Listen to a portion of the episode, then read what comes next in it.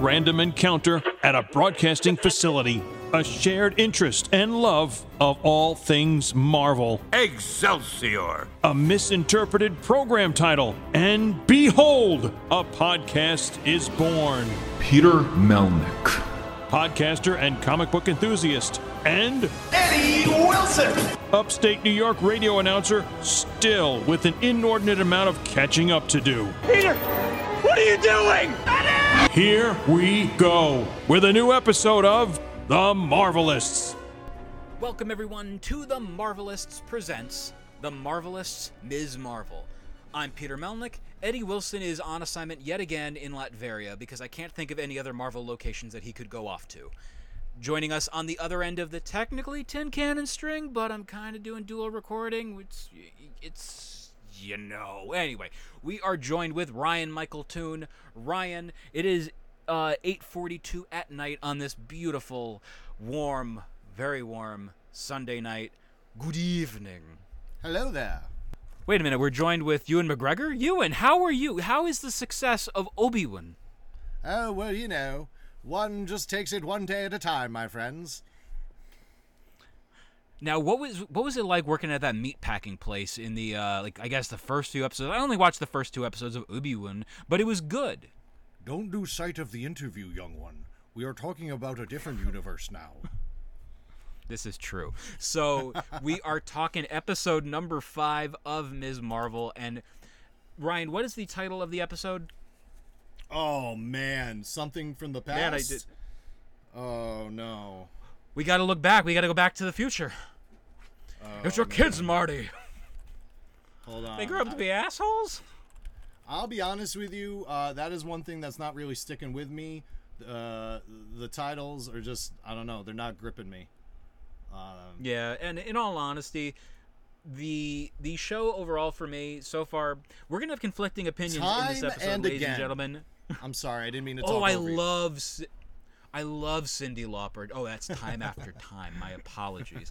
Which, by the way, that song is about a clock at one point, or a little watch. It breaks. Listen to the uh, behind the music thing about it, or whatever the thing is. But I digress, ladies and gentlemen. But hey, it's not a shoehorn. It's not a Marvelists episode unless there is a shoehorned in music reference. Anyway, so this episode, yeah, we are going to be having conflicting opinions. I liked the episode. I thought it was a hoot and a half for what it was. But Ryan, you you know you have your opinions about that, and that's perfectly fine. It's okay to like or dislike a television show or movie. So There what was- have you and whatnot. Yeah, uh, there was a, a famous uh, movie critic uh, who was around in the '90s who I I, I, I loved dearly, and I'm gonna give it the old Jay Sherman uh, review. It stinks. Um, I just Buy want, my book. I just want more from this show. Um, I hold the MCU and Marvel to such a high standard. They are killing it. These guys are titans of the industry. They are at the top of their game. And something is not syncing. Something did not sync with a lot of Moon Knight.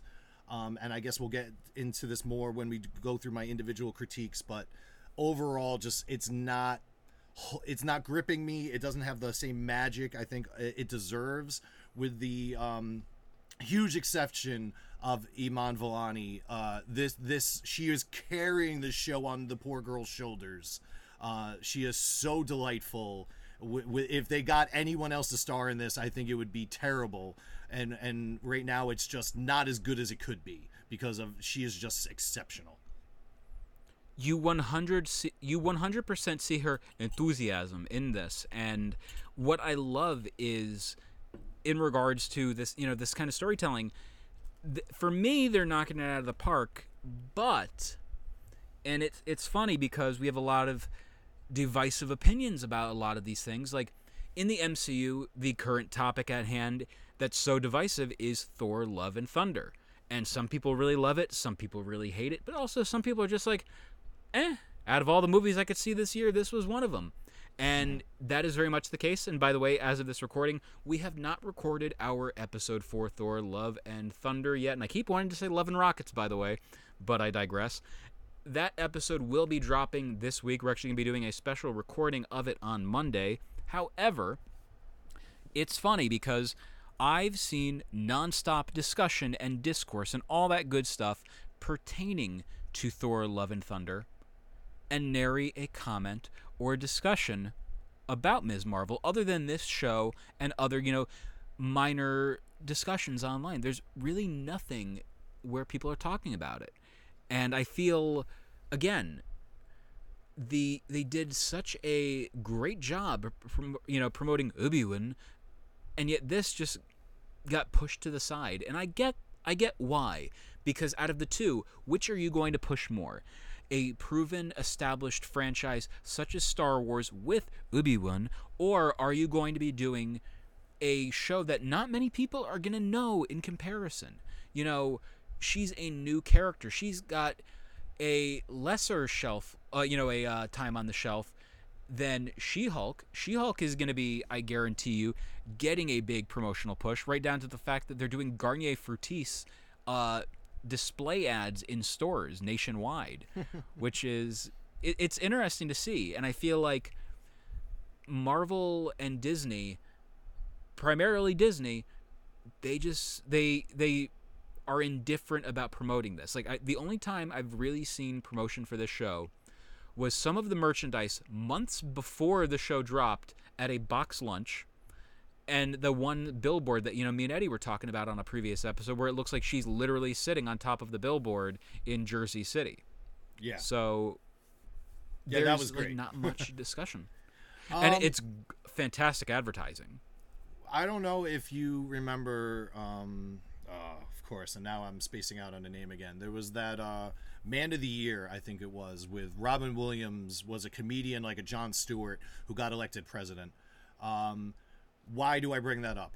That movie was terribly marketed. It was marketed like you are going to see the slapstickiest president you have ever seen. It's going to be Robin Williams acting like a fool in the White House. That's not what it was at all. There was voter fraud, it was a conspiracy, shots were being fired, people were being killed. When you miss um, advertise, misrepresent a, a product, and then the people start watching and they realize this isn't what you told me it was going to be, no matter what it is, there's a sense of disconnection, there's a sense of betrayal, there's a sense of what the hell is going on. That all being said, That's funny. that's how I feel with Ms. Oh. Marvel. This is not the show they advertised. They advertised a show about a girl that's going to geek out about wanting to be the next Captain Marvel. Immediately, this show gets derailed into a made up origin story about family and culture and the Pakistani India Great Divide. These are all things we can talk about. Awesome, sure, fine let us know this is what we're going to talk about. Uh, I, I said in our pre show, I would never want to complain without being constructive.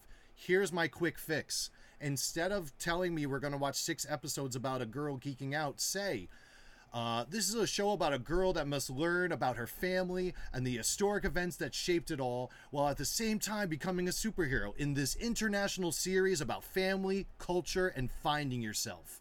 Boom. I now know what I'm getting involved with. I now know what this show is going to be about. And I just feel people came for episode one for six episodes. And I feel like they just are not doing a good ratio of character development, the strong culture they want to represent in this show, and superheroes. You're not getting a good mix. And I think that's why it's so polarizing. And you're getting people that like it and you get people that absolutely hate it because either it's not what they expected it's not what they were advertised it's not what they wanted it's not the origin from the comic books so whoever just had the grand design of the show i don't know like I, i'm not an insider enough to know if, who am i blaming the writers the showrunner the producer i don't know who's to blame or who needs to go back to story structure but it's just not the show we were promised And it's it's funny by the way you used Man of the Year as the comparison. I've never heard that before and it's a perfect comparison. The one I see all the time is when uh Ryan Gosling's 2011 Literally Me movie Drive had come out. A lot of people were talking about how when the trailer dropped, they were expecting a quote unquote Fast and the Furious style movie. And then you go in there and it's not that whatsoever Yes, there's cars that go vroom vroom vroom. However, it's more of a thriller kind of movie, very quiet, very ominous, with a uh, synthwave style soundtrack. As Ryan Gosling barely utters a single word, it is a sense of you know audience misdirection, and I'm in a complete agreement with you about that. I feel, you know, I was led to believe that this show would be in the style like and you got it again you said it in the first episode it was that and then just immediately a complete 180 tonally and all that stuff i feel it actually reminds me a little bit of uh, bojack horseman surprisingly and you, again people out there might wonder why i'm saying that as well but when bojack horseman first dropped on netflix and you all know that is a critically appreciated show and it's got its massive fandom however when the show first dropped it was panned it did not get good reviews, and it was because they were only given access to the first couple of episodes. And when they did, it was a completely different style show than what it would become. It was more like, ah ha ha, what a wacky situation. Neal McBeal, the Navy SEAL, didn't get his muffins, ah ha ha. And then it becomes this kind of serious show. It is a complete tonal change. And I like stuff like that. However, when you only give a sample of it and then just do a complete change on what it's supposed to be, that's a problem. In the sense of you're advertising it as this. Yeah, um, yeah, I, you know, I'm no film school graduate and stuff, but you know, one of the things I do know they teach is clear vision. You want to make sure your vision is clear because your audience is interpreting your vision if your poetry is all over the place, your message might not be received when it's interpreted by a thousand other minds that are hearing it for the first time. You want to make sure that your analogies, your camera frames, your information is all in the screen. It's super obvious. It's easy for the people to get the message um, without the same time not pandering or flat out explaining. And that's where, again, they're not getting the balance right with their culture. I feel they're not handling at it as a uh, subtly or class. I, I don't know what word I want to use, but I felt Black Panther handled uh, culture so much better when we went to. Um, oh God, uh, respectfully, Wakanda. Respectful, you would say. Uh, it, it was more that it just showed it. They just showed it and let you just deal with that. This is their culture. Why would they explain it to you? This is just their culture. When the guy had the disc in his mouth, uh, with the you know he had the huge underlip. Uh, you know, I they didn't explain why he has that in his lip. It's just there. It's just to flesh out the world. And some of the things with Ms. Marvel, I know they want to open up the grander audience's eyes to some of this culture stuff and you know, maybe I'm a little jaded because I actually studied in school. I actually paid attention. So all this stuff I'm seeing in the show, like I know, I, I know this happened. I, I'm very aware of the partition. Maybe you know, I'm you know, this is they're aiming at kids that don't know this. So, but at the same time, maybe this is not what they wanted in a superhero show. Maybe, you know, their parents don't want them watching this terrible moment in history where families were ripped apart. Like it's a it's a huge bummer. And that's certainly not what I expected in the Ms. Marvel show. So again, it just lacks a coherent vision all the way through of what is the show about? Who is this versus? You know, a, a hero is only as good as their villain is a famous phrase. Who is the villain of this show? You know, there is no antagonist.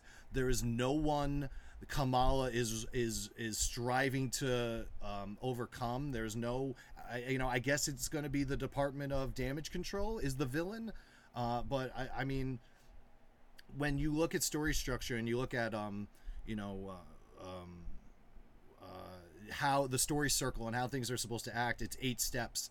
And one of my big complaints is the MCU is it's getting shorter and shorter, where the average is now six episodes. That's not long enough to tell a good story. At that point, you're not doing a limited series; you're just doing a really long movie. Um, so you know, I feel they they need to start upping these episodes from six and get meatier. Um, you look at WandaVision. WandaVision was nine, and I feel that was perfect. I feel like WandaVision was one of the best MCU shows because of how well it was paced how well for the first third we were going, what the hell? For the second uh, third of it, we were just enjoying the hell out of the things we were seeing with all the plot twists and stuff. And then that final third, they were blowing our minds with plot twists and new characters and new superpowers. I felt it was perfectly paced. After every single one of the fifth episodes I've seen lately, the number one thing that is consistent with every one of these fifth episodes of an MCU show is me and my friends say, how are they going to wrap this up in one more episode? Yeah. well, what I got out of the uh, aspect of this being the fifth of six, the fifth of six episodes. This is the fifth episode. It felt like the finale. Like everything at the end, it just wrapped it up. I'm like, so you you know you mentioned like how are they going to wrap this up? They're leaving it open ended with on episode five in the other series. This one, it felt like, okay, the episode's over. What are we going to do? Just like you know, have like a party with cake at the end of the next episode? I don't get it. Uh, yeah, But, I you know, think that has to do with their lack of clear vision. Because like, yeah, that's a genius point you just said. I didn't even realize that you just brought it up. They did end. It felt like they did end some plot and storylines on episode five, which means they're not all intertwined properly. Uh, it, when a story has intertwining plot points, they all kind of uh, begin and end together. That's what makes it so beautiful to see, you know, all these characters, all these events happening on a journey that all kind of begin and end together. And now, if we're just going to wrap up the clandestine plot now, we're going to wrap up the Red Dagger plot now. Now we're just going to go home for episode six for some random stuff to happen. We'll fight the DOC for no reason. She'll have a new costume, and uh, you know, I don't know. Honestly the costume is the only thing that i see you know being the big thing that will come out of the next episode because in this episode we end up seeing her uh, i believe her earring broken and it's in the shape of that little lightning bolt which by the way with captain marvel her hero carol danvers in the mcu we do not get the uh, the black one piece outfit. So in turn now what we're going to end up getting instead is a story of how she ends up seeing that earring and that's the inspiration for why she has that on her outfit. Which hey that's a really smart thing because you can't do it if you don't have that like oh remember when she wore that black one piece? No because she didn't wear it. Oh well, shit I, I have false memory. It's it's the mandela effect. There's a small part So- of me that uh, feels the the heavy video game influence of that, of getting the small totem of every episode, almost like like each level she got a small piece, and in the final act she'll get this outfit made from every piece she's gathered along the way. Feels very video game or MMO-y to you use a resource from each land you fought in to build your final outfit. and it, it's funny too by the way you know i'll bring back up one other thing in regards to why no one's talking about the show in general like just you know the major discourse online and what i was thinking about is a lot of people were not really talking about it because they had obi-wan or sorry obi-wan and you know you also have over on amazon everyone's been talking about the boys Yeah. like that is the biggest thing. Like I got a number of texts from people where they just go, "So did you see the finale?" I'm like, "Dude, I'm on episode 2 or I'm on episode 3 of season 1. I'm going to be a long time because in comparison, this stuff like I'm not going to really be up to date on Star Wars stuff. I'm not really going to be up to date on The Boys or Stranger Things or uh, Umbrella Academy. I would love to be, but for what I do for the audience, what you guys out there listening, I love staying on top of this show. So I have to, you know, be in on the discussion by doing this. So it just makes me laugh. I'm like, did I did I spend my time on the wrong show? Like should I have been talking about the boys instead? I don't know, but it's like I have also a feeling I want that, to point this that is out. number. um, I was just gonna say that's number seven on my talking points. Nothing binge worthy or spoil worthy so far has happened. Uh, after episode one, I've I have now starting to feel MCU withdrawal. Like we talked about the MCU to nauseum in episode one, and now I don't think she's mentioned Captain Marvel in two episodes. Uh, for a show I thought was about Captain Marvel's number one fan. So, I mean, we we talked about Captain America, you know, like when we saw um, Sam, he, was living in Captain's shadow the entire ep- the entire show. Every minute of every episode, you could feel the weight that Sam Wilson was living in Steve Rogers' shadow, and that's what I thought we were going to get here, where she almost had like, I dude, would you kill? And I I'm no Brie Larson fan. Let's just get that out of the way. I'm not a Brie Larson fan, but man, wouldn't it have been so much better if there was an, an invisible Brie Larson coaching her this entire show that only she can see and it's in her mind, and the entire show she has to live up to this ideal of Carol Danvers, almost like a Dexter's father situation. And at the end of the episode, she doesn't need her anymore, and Carol Danvers disappears, and we see Kamala stand up as Ms. Marvel. That's what I thought the show was going to be about: stepping out of the shadows of your heroes and being your own person. And instead, for episodes and episodes, all we're dealing about is her family drama. So, not what I it's wanted. it's funny that you mention well it's funny that you mentioned that whole idea of a you know quote unquote invisible carol danvers i love that idea and i think that would be a fun way of you know connecting her with her hero and you know when she finally disappears like you don't need me anymore i would love to see the end of the episode you end up seeing her and she ends up you know carol danvers actually shows up and you hear her remark wait you're real Ah, yeah, exactly. yeah of course i'm real like and it'd be oh, fun dude. You just wrote the finale. That's like the the end of the Flash where Superman shows up. Like she hears the voice, she thanks the voice, assuming it's the voice in her head, but then. Just then, about two seconds go by, and she realizes that wasn't a voice in my head. And she turns around for the cameo of all cameos. We cut to black, and that's how you end the show. Like, that would have been See, such a better experience. And I think it would have blown everyone's mind to see Brie Larson just show up in episode, the very end of episode one or the beginning of episode two as her spirit guide coach. I think it would have been great. I I don't know why, but all I can think of is the uh, Looney Tunes cartoon Wabbit Twubble, where it's uh, Elmer Fudd and he sees the bear behind him and he just you know puts his hand backwards and he's messing with the bear's face. He's like, "Oh, this feels weird. Uh, there's a bear behind me, isn't there?" Turns around, slow turn around. it's Brie Larson.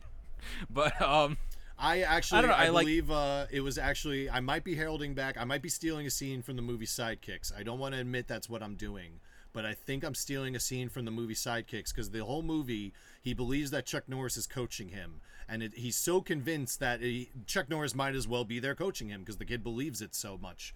At the very end, they're at a karate tournament, and I believe Chuck Norris says hi to him, and it takes the kid a moment to realize it's really happening.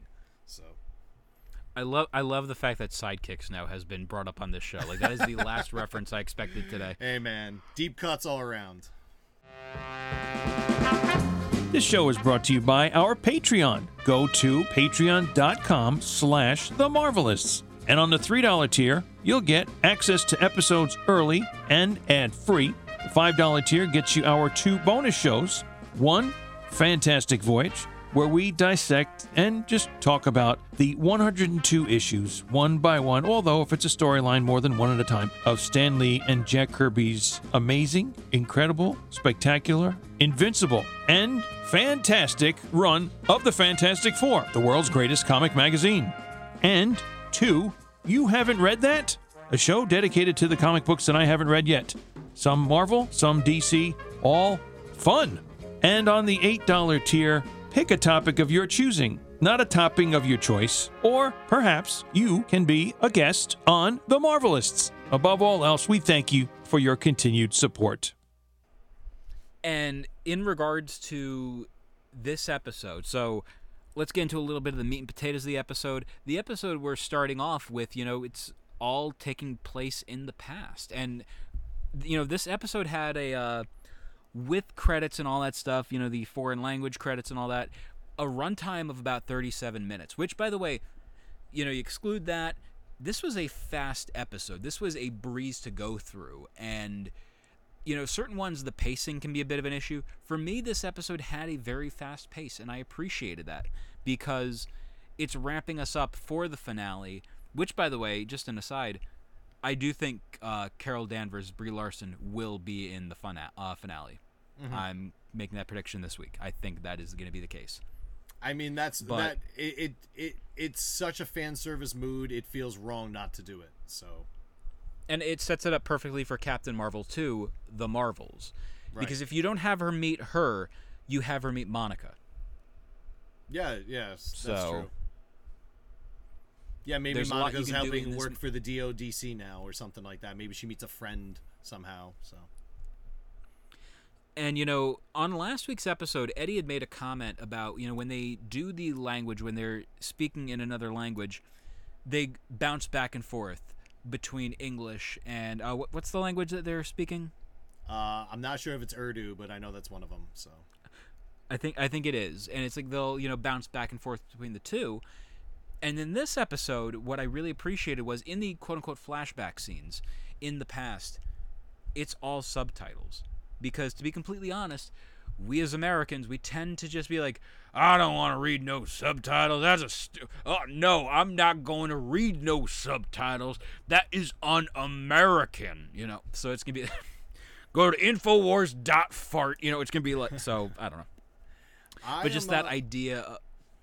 I am easily distracted by them. I'm not a big fan of subtitles because I am so easily distracted at them that I feel like I'm now just reading words instead of staring at this gorgeous art directly behind those words. Um, so that's why I personally don't like them. Though, to the contrary, I would love subtitles for all this music because every freaking review, every Easter egg video I see is about the deeper meaning of that song and how it really complements the episode. And like, why the heck do you think anyone knows that? Like, uh, like you guys are doing such a huge culture shock where it is obviously awesome if this is your culture and you are seeing it represented in the MCU.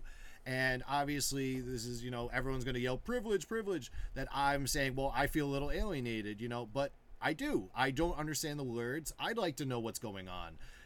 Put the subtitles on the bottom so I can get the deeper meaning of the songs. So I can be saying, oh, wow, that's really cool that the song is all about passion or finding yourself or whatever they've been about. Because every single time they say how much better this episode is or this moment is because this episode this song is complimenting it and I have no idea that's what's going on.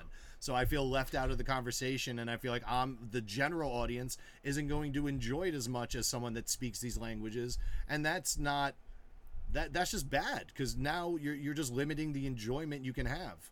So I I feel uh more subtitles for the music. I don't know if it's something elective you can do. Maybe I can do it. Maybe I'm a stupid idiot and I can turn it on right now and uh, have the subtitles for these songs. But I would love to know what's going on. And one more thing about the music I want to say because you brought up the Marvels, so this will hopefully segue nicely.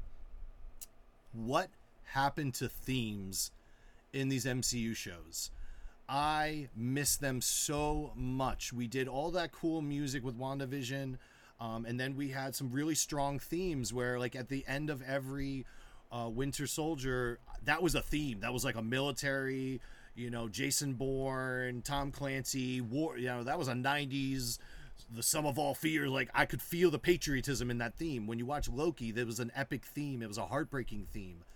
Well, I want to know Kamala's theme. Like the music is so important and so subconscious to our enjoyment of things if you knew that theme if it was buried deep within your soul where every time she her powers turned on that theme song played in the background it would inspire hope in you when she shows up in the marvels it's going to play it's going to make your freaking day you're going to be on the edge of your seat going yeah kamala's here but there's no theme when she shows up they're just going to play something generic something we've maybe heard in the background but it's not going to have the same impact as the you know you watch that portal scene in Avengers dun dun dun dun dun dun dun dun dun dun dun dun I mean everyone is about to lose their shit because they all know what's coming so I just I, I feel like they're missing such a huge opportunity by creating these timeless themes for these characters that will just get us all psyched whenever we know they're coming again, I feel I feel like it is going to eventually happen, but it will be in the form of the finale. Like she not just on, you know she only didn't only just meet her hero. I don't know how I just did that grammatically. Um, but she also earned her theme song. I feel like that is going to be how it ends, and I do I am in complete agreement with you because like you look at characters like the Guardians of the Galaxy, they have a memorable theme song, and it's not the AM Gold music that's a part of Star Lord's awesome mixes. No, it's other things. So to see that is appreciative, and I feel like yeah, she she does need she needs to you know earn her theme. it's a really important tool. It's something I certainly didn't appreciate until I got much older. When you know, um, rewatching things time and time again, I would know. Like, I, I'm starting to catch it more and more. I can't think of the good analogy right now. Um, oh, wow! embarrass myself a little. Well, everyone knows I'm a voice actor, so it's not that embarrassing. When watching DuckTales, the modern version with David Tennant, Woohoo! it was a fantastic show, one of my favorite shows of all time, actually. But there was this heartbreaking theme played for the boy's mother, Della Duck. And it just became synonymous with heartbreak in the show. Whenever they talked about their mother missing, uh, the lost years between Della and Donald, how, uh, you know, bad things happened in the show, they would play Della's theme. And it instilled that sense of longing because you subconsciously heard that theme every time they talked about missing their mother. So within a few episodes, your brain is now just programmed that this song means sad. So like it's a very powerful tool and I don't think people are taking advantage of it, especially like I said in these MCU shows. Every one of these should have like Hawkeye should have a theme. If someone hummed it to me right now, I should want to shoot a bow and arrow. I should want to repel from a building because I feel like Hawkeye. And there's no Hawkeye theme as far as I can tell. I'm sure there is, but they certainly didn't make it, you know, legendary or as popular as it should have been. Captain America has his own theme, and whereas Hawkeye himself really doesn't. So I mean, again, I don't know Hawkeye's theme song, so that's that is a telling sign. Yeah. And you know, you also mentioned like certain songs on the soundtrack. Yeah, you know, like with the score. When you mentioned the Ducktales one, I'm thinking of Twin Peaks, where there's so many different you know musical cues by Angelo uh, Badalamenti, I believe. His score for Twin Peaks there are certain songs you'll hear over and over and over again and you remember them. You know, Laura Palmer's theme song is like ingrained in my memory from that show because of all the times they'd utilize it whenever she was mentioned or when she was seen on camera, when she was dead, wrapped in plastic, and Yeah. you know, just all those different moments in the series. You know, that those cues retained themselves to even appear in the 2017 uh, uh, sequel series. So, Oh yeah, no, I, I I never finished it, but yeah, I am I, I was very aware of the musical tone. I was like, wow, with the the music and certain sound effects, they transport you right back to that feeling of uh what's going on that the original show had. I don't know if it was a theremin, but there's some weird electronic music going on in the background that just always makes you feel like creepy 80s early 90s. What's going on here? So in the interest of fairness, no one knew what was going on in Twin Peaks, including David Lynch himself. So, you know, whenever I have you on the show, I have to up my game of doing impressions and voiceover work just just a tad bit. you So- you, you feel anyway- the the anime rival, right? I my my hair just like stood all the way up and it's neon uh, or it's bright yellow right now. I don't know why. I guess it's my conditioner. But in regards to this episode as well, like again, we're going into the partition scenes and seeing you know Kamala's great grandmother and just her story and how she disappears. And then eventually we see that you know photograph that she brings over from the past. It's pow- like that is powerful to me. Like there's something about that. And also i will always appreciate when i can see a creative team you know the uh, the prop team they'll create something and it will look like what it's supposed to the photograph of you know her grandmother and uh, I mean, her great grandmother, her grandmother, and the uh, grandfa- great grandfather, it looks like it was shot during that time period. And again, I love stuff like that. But then on the flip side, this episode opens, you know, with a discussion of like, you know, a uh, newsman talking about, you know, what's going on. It doesn't feel like a ni- it doesn't feel like a 1940s, 19, you know, like a early to mid 40s news uh, man. It doesn't feel like it. It feels more like this is the 1920s and it's going to be we're going to be dancing on top of the Empire State Building. Yes, we're going to be dancing there. I'm turning into Stan Lee again, Jesus.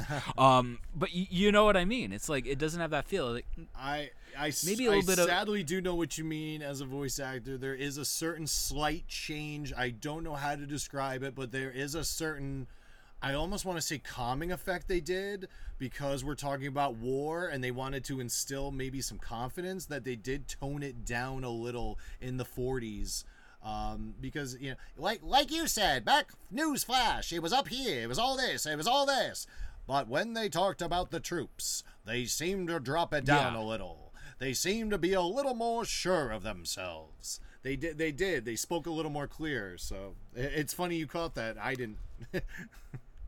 My my favorite movie of all time is Citizen Kane, and when you have you know the whole news on the march, Charles Foster Kane built Xanadu, it, like that's in the 1940s, like you know I think 1941 perhaps, but just that whole element of how that is, and even then it's a little bit more subdued even then. So I don't know, I I just it it annoyed me just a hair, you know, like.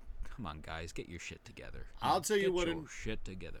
I'll tell you what annoyed me. Um, we went from time travel to multiverse to a second form of time travel where it seems like in this form of time travel, she has to go back in time to complete the circle of time events that has to happen if she has the bangle. So, for just again stepping back, like there's something missing with the vision of the show that they just said, well, what's the new origin of Kamala going to be if she's not going to be an inhuman? Time traveling family drama. Excuse me, what? You want to? You're trying to. We're trying to simplify this. We're trying to say we're not going to do the challenge and miss because we want to avoid the complication of the Inhumans, and instead you're going to do time traveling family drama mixed with the partition, mixed with actual history events. Like that's not going to simplify things. That's going to just be complicated for a whole other reason. So that was the only that was my main problem is that I just feel like we're not talking about the origin of Ms. Marvel anymore. We're talking about the origin of her family, the bloodline, these superpowers. It just feels like we're doing too much in six episodes. Um, and I did feel the emotion, like you know, I did. I felt bad. Like like it was. It is a heartbreaking scene to see this family torn apart by these tragic events that you know I personally don't want to weigh into. They're really heavy. I'm not of that culture. I don't really want to get uh, involved with the Pakistani Indian war and all that stuff. So it gives you a lot to think about, and that's where I think it's almost a little too heavy. Like we don't fully deal with it, but we bring it up so much it feels like, well, if you're going to bring it up this much, why don't we fully deal with it? Why don't we tackle it head on? Because you're making it a huge part of the show, but then like it's like, oh my god, the the partition, the partition, the partition. Never mind, we're going to go back to the future and not talk about it anymore. So it, it, just feels like no one knew how to handle it and no one knew the right balance uh, to to make it a wider appeal show. Like uh, the everything, every element of a story, of a show, a production, entertainment should be to service the story. And I feel at some points we had eager people that wanted to show their culture and make a show and maybe put too many things on that checklist of things they wanted in the show and I don't think they were all in service of telling a great story. And that's a very honest thing. I think anyone, you know, if if, Peter, if I gave you a couple million dollars to make a TV show, I bet you would throw some fun stuff you wanted to see in there, you know? So, Yeah, one hundred percent. And one one thing that makes me laugh though is in regards to the element of I do think maybe I feel like in a way they're actually not making me laugh, but like they're what they're doing is I feel like we're getting all this background stuff because I feel like next season is going to be really her learning to become herself with this. Like the next se- like it, you can tell this is a show that's going to have multiple seasons. Like it's gotta because you're not going to see her on her own in a movie, but I feel like this will have like a season 2, a season 3, you know? oh, oh, my my friend, dude, I if you could have done 6 episodes in Jersey about being a superhero, just a superhero, make me like Kamala, make me care about her friends, make me care about Make the- me like the- New Jersey. Make me, yeah. Well, that, I don't know if we in six episodes that's possible. Let alone anyway. Um, I have too many friends in New Jersey to keep pick, keep picking on them. So, um, but make me love the superhero Kamala and the character before I have to learn everything else. Her family, uh, all the the drama with her f- friends. Like I need to care about the anchor before I care about everything else involved. Like you, she's got to be the hook, and I feel like they got us distracted with too many plots, too many characters, too many uh, other things going on. Where we didn't really get to know Kamala first before she's over in another country where she feels alienated. Now our eyes, our window to this universe feels alienated. So it's not good that everyone in the show feels uncomfortable, including the audience at times. So I think six episodes could have been her in Jersey getting her superpowers. The end of the season, she gets the call from grandma saying, You need to come to Karachi right away. And we know season two is going to be her in Karachi, learning about her ancestors, learning where her powers came from. Uh, then we can find out, you know, what's her tie to the Kree, what's going on with all that jazz. And I think it would have been so much better paced had we done that. And that is the show they advertise. They advertise a girl from New Jersey getting superpowers and I feel like we've spent most of the show not talking about that. So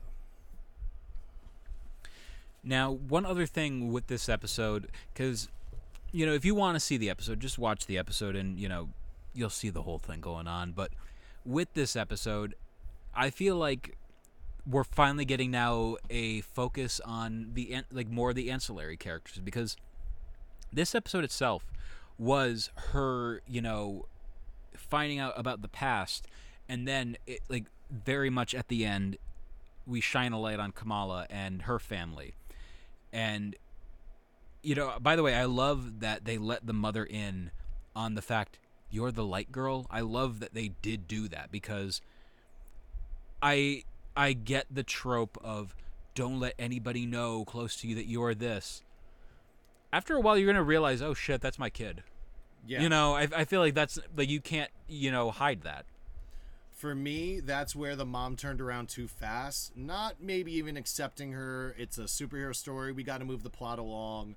Um, it was the mom's emotional. Uh, she seemed way too calm for the situation. I would have rather seen the mother run over in a panic and grab Kamala. Like, are you okay? Is everything okay? Like, inspecting her for bruises. Uh, because that's a woman that a few days ago did not want her to go to a convention with her best friend and she was too Yeah. worried about her going to a convention in her own state.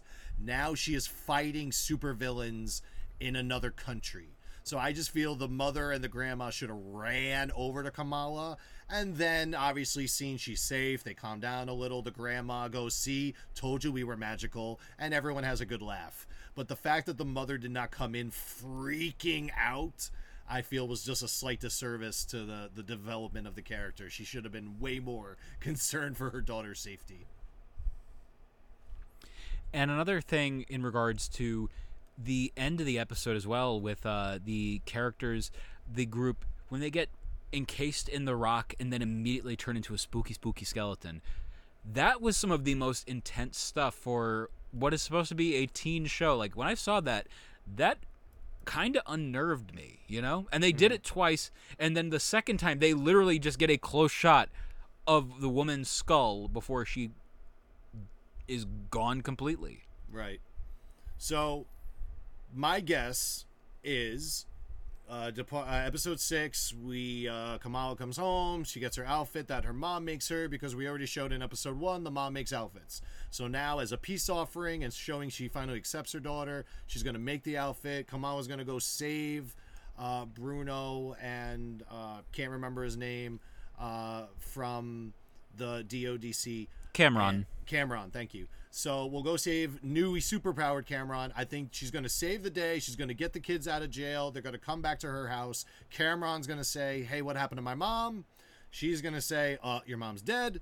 And Cameron's going to go freako Baron Mordo style and say, "What? That's ridiculous. I can't believe you let my, you got my mom killed." And he'll be an anti-hero villain for season 2. Um it, it and you establish for her a villain. You got a villain you have a villain she doesn't want to fight and uh, i don't know a lot about uh, ms. Marvel. She's uh, honestly i was going into the show blind and enjoying it because i always know so much about these shows i have a hard time enjoying them sometimes. So the fact that i didn't know a a lot about this character i was actually looking forward to that to just enjoy it as a fan for once. Um, and not hold it a mirror to the comic books. But I do know one thing about the comic books is that he is tied to Legion. Oh no, I'm sorry, um, uh, lineage. So I don't know if the mom did not transport her soul into her son, and Cameron is now lineage, and he has her soul, the mom's soul inside him as well. Uh, obviously, she kick-started his Noor, but I don't know if that's just because she gave him some magical abilities, or she's actually now living inside her son. So, uh, yeah, we might have a villain that is part Cameron, part the very angry uh, mom who do not get to go home. And this episode, though, overall, it again, if for me it worked, it flowed nice and fast. But and and I like that you know they explained so much to the audience because at the end of the day, and you know, much like you said, you know, the whole issue with the partition. I have n- I can't have an opinion truly on this because it you know I don't know I'm an outsider looking in on this, but they did such a great job of explaining it to you know someone like me who I didn't study in school, so hooray! But um, the idea of ex- ex- explaining it, you know, and you know, simplifying it in the way they did, I like that. And it is there's the most intense scene, also, you know, it, not as intense as the spooky, spooky skeleton, but her great grandmother getting left, you know, and screaming and crying, you know, for her uh, Ami it was heartbreaking. It was it was uh, when when you see the grandma is her own guard like, like has her own powers and did the stars herself, crying out for her father. Yeah, that was that whole scene was very emotional. Um, what you were just saying about uh, not knowing the history, I thought what would uh, again I want to be you know uh, constructive. I don't want to just complain. I think there's there's ways we maybe could have done this a little different.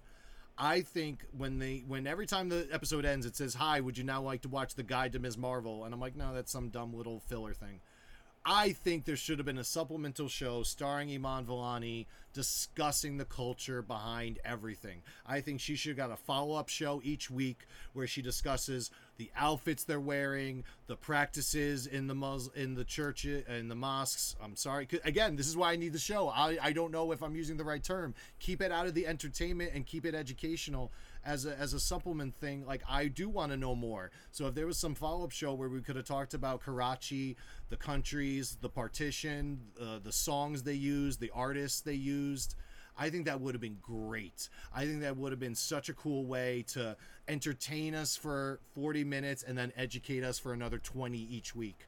Um, again, this show is being held on her shoulders because of her charisma. So I think doing a behind the scenes show with uh, Iman talking about the culture. When I saw the behind the scenes with Ryan Coogler, when he was talking about Black Panther, the color the clothes they chose in each scene, the shots they use, the music they use, he is a genius. He hid so much information right in the screen that the people watching didn't even realize they were getting. The man is a genius, and I just wish they did more of that with Kamala, where you could have shown it all. We would have absorbed it subconsciously, and then those that want to know more would have watched this extra show with Iman, and it would have. I think it would have been great. You could know about the partition, and then maybe we have an opinion. So, I just, again, I I, I don't want to always complain, and, and uh, one thing I will complain is where's my man Mohan Kapoor? That father is awesome. I want every episode there should be more of that father. That guy is hilarious. I don't know if you ever watched was... uh, Kim's Convenience, but he gives me very strong Mr. Kim Appa vibes, uh, played by the brilliant actor Paul Sun Hyung Lee. Uh, he gives me very strong Appa vibes, and I, I just love every scene the father's in. I could watch on repeat. I appreciate like I feel like the father is one of my personal favorite characters on the show, especially again, you know, going back over to I believe episode one, where he walks away all sad dressed as the Hulk. The know, sad Hulk. how how much well, I said like that episode for that uh, for the sad piano theme from the um, original Incredible Hulk series. Dun, dun, dun, dun. oh, I said that on the first episode, and I wanted that to happen so yep. badly. They needed to. Like that would have been like. Would it have been two on the nose? Sure, but at this point, I don't care. I want I want to see it to make myself laugh. It would be it would have been a hoot. They could have done two or three notes, just the faintest hint of that theme. And again, music themes are very powerful. Some kids would not have noticed at all, and every parent that watched the Hulk would have laughed and cried a little. So I think it would have been a genius move to just just hint at the Hulk theme. So now, before we wrap this episode up, and by the way, when we were recording off mic, or before we were recording off mic, I said to uh, Ryan, "This is probably going to be a 45 uh, minute episode. It's currently 48 minutes." So, told you, Ryan. Yep, yep. You and I could talk all day about anything Marvel. That's for sure. But what I'm looking forward to is what we're going to get with the next episode. And I feel, you know, I like your prediction. To be completely honest, like the way you said all of that, I feel like note for note that is going to happen. And I don't. I'm sorry to, if I ruined it I for anyone. but it does. But it does feel like that is where the direction it's going to go. And I, I co-sign that. I want like I, I think that would be perfect to have it end like that. Yeah. I mean, I, I, I think that's where we're going because um, I am putting faith that they're going to do, like, I, I have a feeling these guys know what they're doing. Otherwise, I'm hoping Marvel would not have given them these huge jobs with these huge paychecks to play in the sandbox with our dream characters. So I hope these guys know what they're doing and they're going to bring it all full circle. And I feel that's one of the only ways you can really do it. You need even if it's not going to be at the end of the the even for the episode there's got to be an antagonist so if it's going to be moving forward it's going to be uh, cameron it's going to be uh, the other uh, djinn uh, maybe there's more maybe that that veil is not sealed and that veil will crack a little and we'll see some more djinn come through but i think uh, we can't have it just wrap up the way it is. There's got to be something else that happens. So either it carries into the Marvels. I mean, for all we know, this is the catalyst for the Marvels. Whatever happens in this show might be the reason Carol Danvers has to come back and team up with these uh, ladies. So who knows? But I think we've got to see something happen with Cameron because so far his character doesn't really have too much of a purpose. And Bruno deserves better. Bruno has been a very loyal uh, sidekick slash friend. So I don't know if that's going to be good for him, if he's going to have an awesome moment in the next episode, or he's going to have an even worse moment and maybe push Bruno to maybe some super villainy. So we'll have to see. I feel like for Bruno, the the best moment for him was in this episode where he finally got Cameron to realize his name is not uh, Brian. My my favorite uh, moment for Bruno was when he mer- uh, mentioned Eric Selvig because not only does it does that you know just build out flesh out the universe, it shows that this is this kid is smart because you know Eric Selvig was a genius in Thor one. Uh, a mad genius in Thor 2, and if you watch the Easter eggs, you can see he's had some Netflix specials and other things since then. So, if this high school kid is reading, you know, that that's like a, your high school friend telling you, "Oh, I love that Stephen Hawking book," you know. So I I love Yeah. that deep cut to show.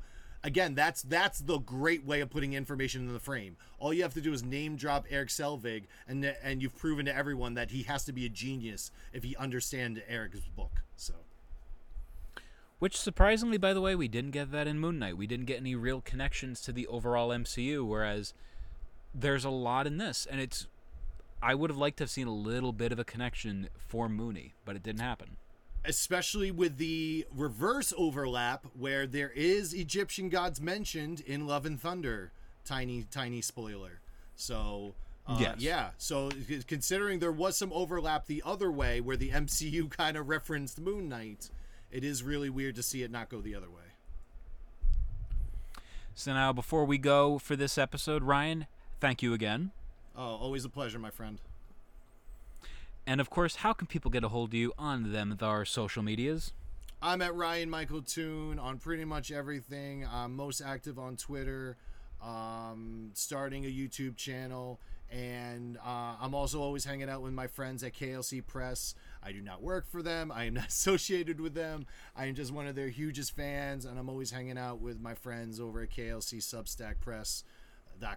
Again, I don't know the official name because I don't work for them, but I'm sure you can Google it and find out. We always have a good time, and uh, yeah, it, it's it's it's been uh, a year of hanging out, and the comic book comes out soon. So jump jump on the Ryan Stegman bandwagon while you can. Awesome. For the Marvelists, I'm Peter Melnick. I'm Ryan Michael. Excelsior. Man, my Eddie Wilson impression is getting really good.